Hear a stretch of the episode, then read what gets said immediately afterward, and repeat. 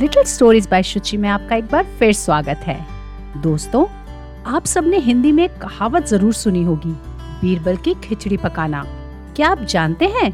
इस कहावत के पीछे एक बड़ी ही दिलचस्प कहानी है। ये कहानी अकबर और बीरबल से जुड़ी है। एक बार की बात है।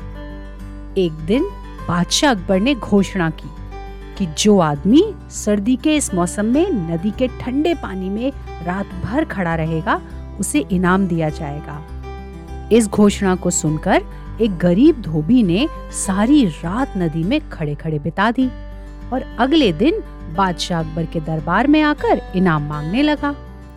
बादशाह ने उस धोबी से सवाल किया, ये बताओ रात भर ठंडे पानी में खड़े रहने की हिम्मत तुम्हें कहाँ से मिली? धोबी ने कहा आलमपना मैं सारी रात महल की छत पर जलते हुए चिराग को देखता रहा। उसी के सहारे मैं सारी रात नदी में खड़ा रह सका। बादशाह ने उसका जवाब सुनकर कहा, इसका मतलब तो ये हुआ कि महल की रोशनी की आँच की गर्मी के कारण तुम सारी रात पानी में खड़े रह सके, इसलिए तुम इनाम के सच्चे हकदार नहीं हो सकते हो। धोबी उदास हो गया और बीरबल के पास जाकर उसने पूरी बात बता दी और दुखी होकर बोला, दरबार में बादशाह ने इनाम देने से मना कर दिया है। बीरबल ने गरीब धोबी को सांत्वना देकर घर भेज दिया।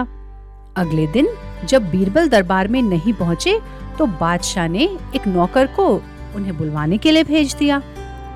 नौकर ने आकर बताया कि बीरबल खिचड़ी पका रहे हैं और उन्होंने कहा है, जब उनकी खिचड़ी पूरी पक जाएगी, तभी वो दरबार में आ सकेंगे।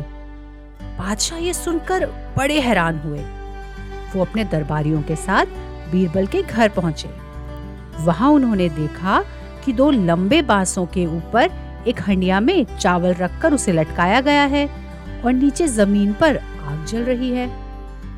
बादशाह ने बीरबल से पूछा, ये क्या तमाशा है? क्या इतनी दूरी पर रखी हंडिया में खिचड़ी पक जाएगी? हुजूर, ज़रूर पक जाएगी, बीरबल ने उत्तर दिया। कैसे? बादशाह ने हैरान होकर पूछा।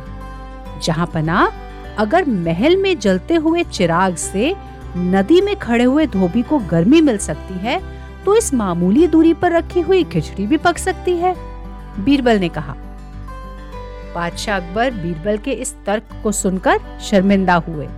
उन्होंने तुरंत धोबी को ढूंढ लाने और उसे इनाम देने का आदेश जारी कर दिया। जब लोगों को ये बात पता चली, तब से बीरबल की खिचड़ी एक कहावत के रूप में प्रचलित हो गई, जिसका सीधा सा अर्थ ये है कि किसी आसान काम को मुश्किल बताना या फिर किसी छोटे से काम को करने में बहुत अधिक समय लगा देना। तो इस कहानी से हमने क्या सीखा? जो लोग अपने सपने को सच में बदलने के लिए, कड़ी मेहनत करने के लिए तैयार रहते हैं, उन्हें प्रेरित करने के लिए एक छोटी सी आशा की किरण ही काफ़ी है।